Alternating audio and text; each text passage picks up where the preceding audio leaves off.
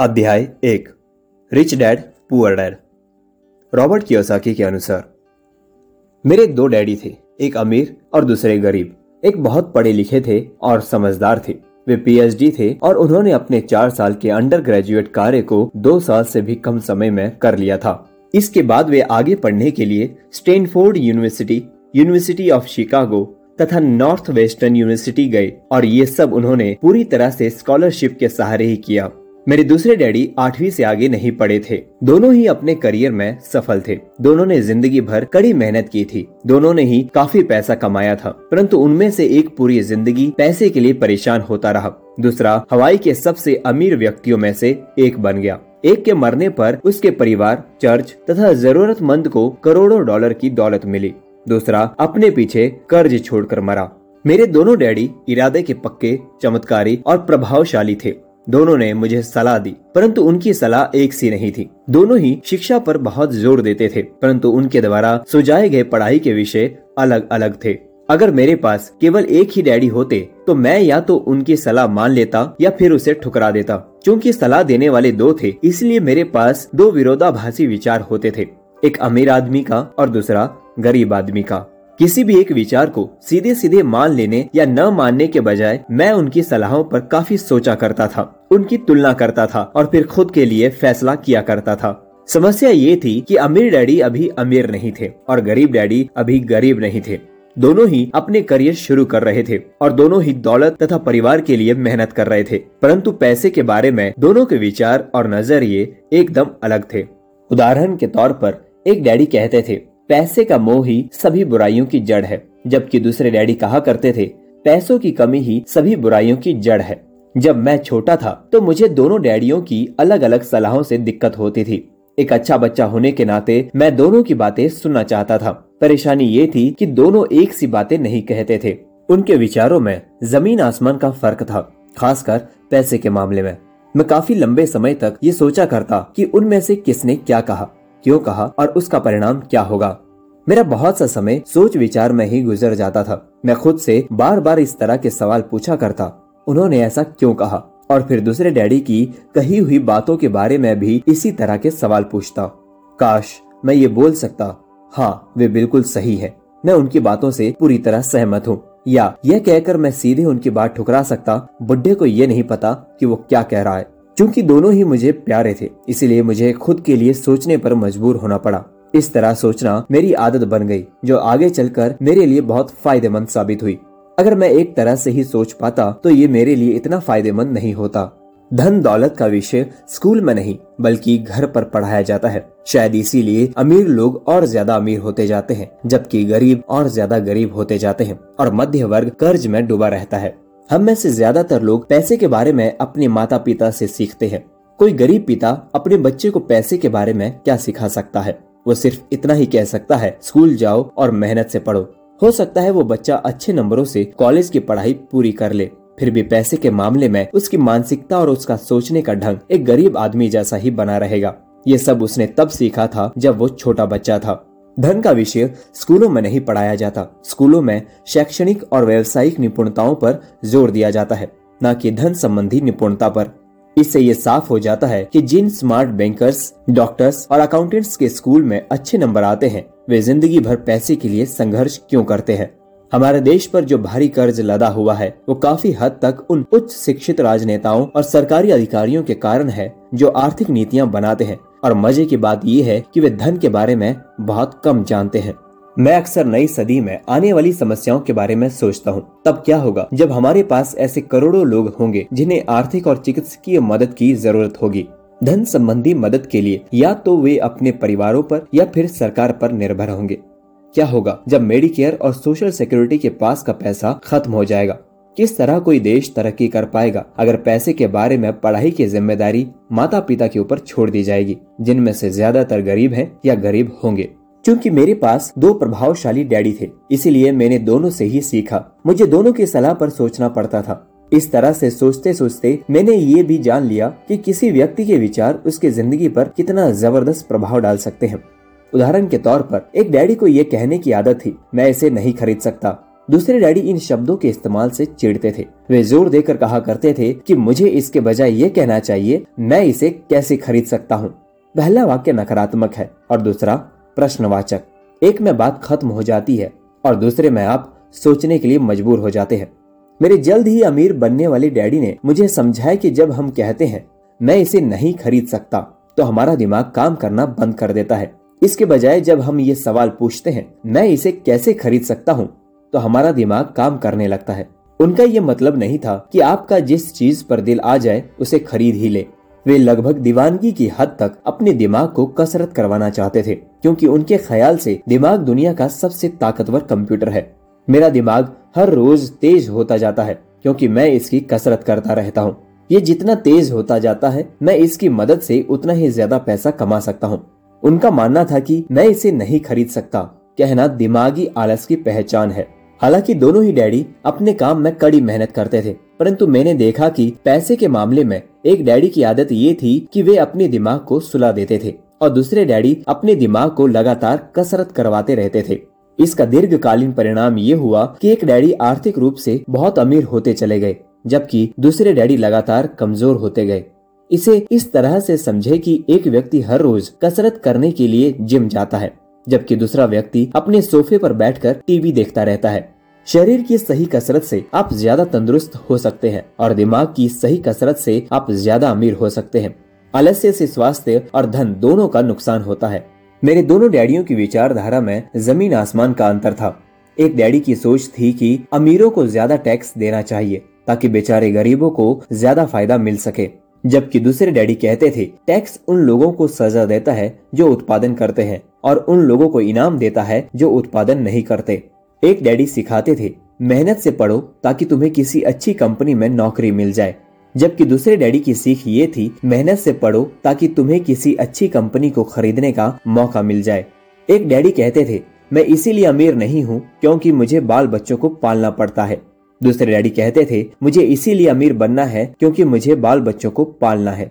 एक daddy dinner की table पर पैसे और बिज़नेस के बारे में बात करने के लिए हमेशा प्रोत्साहित करते थे। दूसरे डैडी भोजन करते समय पैसे की बातें करने के लिए मना करते थे। एक का कहना था, जहाँ पैसे का सवाल हो, सुरक्षित कदम उठाओ, खतरा मत उठाओ। दूसरे का कहना था, खतरों का सामना करना सीखो। एक का मानना था, हमारा घर ही हमारा सबसे बड़ा निवेश और हमारी सबसे बड़ी संपत्ति है। दूसरे का मानना था, मेरा घर मेरा दायित्व है। और अगर आपका घर आपकी नज़र में आपका सबसे बड़ा निवेश है तो आप गलत हैं। दोनों ही डैडी अपने बिल समय पर चुकाते थे, परंतु उनमें से एक सबसे पहले अपनी बिल चुकाता था, जबकि दूसरा सबसे आखिर में। एक डैडी का ये मानना था कि कंपनी या सरकार को आपका ध्यान रखना चाहिए और आपकी जरूरतों को पूरा करना चाहिए। वे हमेशा तनख्वाह में बढ़ोतरी, रिटायरमेंट योजनाओं, मेडिकल लाभ, बीमारी की छुट्टी छुट्टियों के दिन और बाकी सुविधाओं के बारे में चिंतित रहते थे। वे अपने दो चाचाओं से बहुत प्रभावित थे, जो सेना में चले गए थे और 20 साल के सक्रिय जीवन के बाद उन्होंने अपने रिटायरमेंट और जीवन भर के आराम का इंतज़ाम कर लिया था। वे मेडिकल लाभ के विचार को पसंद करते थे और सेना द्वारा अपने रिटायर्ड कर्मचारियों को दी जा रही सुविधाओं की भी तारीफ़ करते थे। उन्हें विश्वविद्यालय का टेन्योर सिस्टम भी काफ़ी पसंद था। कई बार नौकरी से आजीवन मिल रही सुरक्षा और नौकरी के लाभ नौकरी से ज़्यादा महत्वपूर्ण हो जाते हैं। वे अक्सर ये कहते थे, मैंने सरकार के लिए बहुत मेहनत से काम किया है और इसीलिए बदले में मुझे ये लाभ मिलने चाहिए।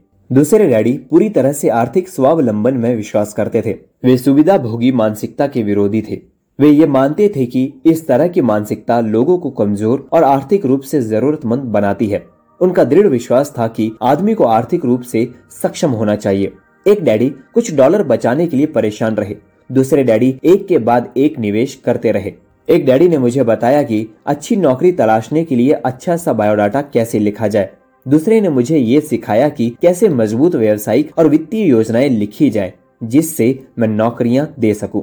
दो प्रभावशाली डैडियों के साथ रहने के कारण मुझे ये विश्लेषण करने का मौका मिला कि उनके विचारों का उनके जीवन पर कितना प्रभाव हो रहा है। मैंने पाया कि दरअसल लोग अपने विचारों से ही अपने जीवन को दिशा देते हैं। उदाहरण के तौर पर, मेरे गरीब डैडी हमेशा कहा करते थे, मैं कभी अमीर नहीं बन पाऊँगा। और उनकी यह भविष्यवाणी सही साबित हुई। दूसरी तरफ़, मेरे अमीर डैडी हमेशा खुद को अमीर समझते थे। वे इस तरह की बातें करते थे, मैं अमीर हूँ और अमीर लोग ऐसा नहीं करते। एक बड़े आर्थिक झटके के बाद, जब वे दिवालियेपन के कगार पर थे, तब भी वे खुद को अमीर आदमी ही कहते रहे। वे अपने समर्थन में ये कहते थे गरीब होने और पैसे न होने में फ़र्क होता है। पैसा पास में न होना अस्थायी होता है, जबकि गरीबी स्थायी है।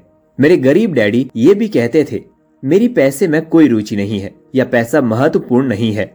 मेरे अमीर डैडी हमेशा कहते थे, पैसे में बहुत ताकत है। हो सकता है हमारे विचारों की ताकत को कभी भी मापा ना जा सके, या फिर उन्हें पूरी तरह से समझा ना जा सके।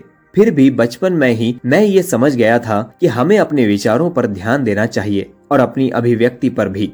मैंने देखा कि मेरे गरीब डैडी इसीलिए गरीब नहीं थे क्योंकि वे कम कमाते थे, बल्कि इसीलिए गरीब थे क्योंकि उनके विचार और काम गरीबों की तरह थे। दो डैडी होने के कारण बचपन से ही मैं इस बारे में बहुत सावधान हो चला था कि मैं किस तरह की विचारधारा अपनाऊं। मैं किसकी बात मानूं, अपने अमीर डैडी की या अपने गरीब डैडी की? हालाँकि दोनों ही शिक्षा और ज्ञान को बहुत महत्वपूर्ण मानते थे, परंतु क्या सीखा जाए इस बारे में दोनों की राय अलग अलग थी। एक चाहते थे कि मैं पढ़ाई में कड़ी मेहनत करूँ, डिग्री लूँ और पैसे कमाने के लिए अच्छी सी नौकरी ढूंढ लूँ। वे चाहते थे कि मैं एक पेशेवर अधिकारी वकील या अकाउंटेंट बन जाऊँ या एमबीए कर लूँ। दूसरे डैडी मुझे प्रोत्साहित करते थे कि मैं अमीर बनने का रहस्य सीख लूँ, ये समझ लूँ कि पैसा किस तरह काम करता है और ये जान लूँ कि इससे अपने लिए कैसे काम लिया जाता है मैं पैसे के लिए काम नहीं करता इन शब्दों को वे बार बार दोहराया करते थे पैसा मेरे लिए काम करता है। नौ वर्ष की उम्र में मैंने ये फैसला किया कि पैसे के बारे में मैं अपने अमीर डैडी की बात सुनूँगा और उनसे सीखूँगा। ये फैसला करने का मतलब था अपने गरीब डैडी की बातों पर ध्यान न देना।